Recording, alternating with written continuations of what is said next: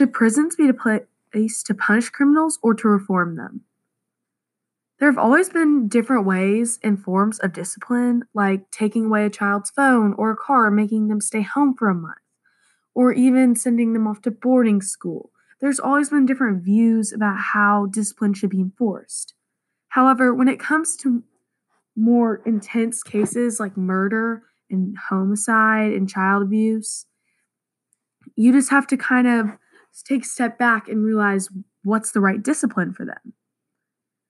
So, to answer the question, in my opinion, I would say that it would have to be reform because people in the United States who've committed crimes are outcast to society.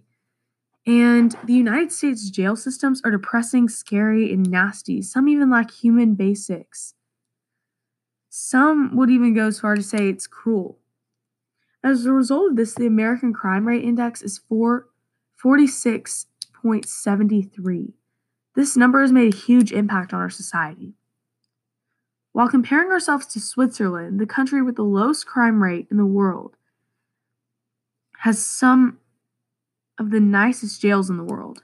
The difference in our jails and these jails is these jails take time to reform people. They're nice and they have areas for people to like just live their lives and reform and think about what they've done.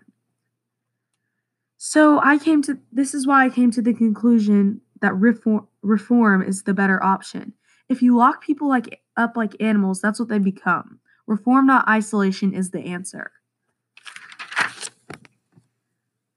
When you look at the countries with the lowest crime rates, they consider reformation to be a good thing in the prisons and overall, and you see how this benefits their nation. So I think the, that the United States should make the change to make prisons a place of reform for for the better of our society and our country. Jails should not be a place of punishment, they should be reformation. Thank you.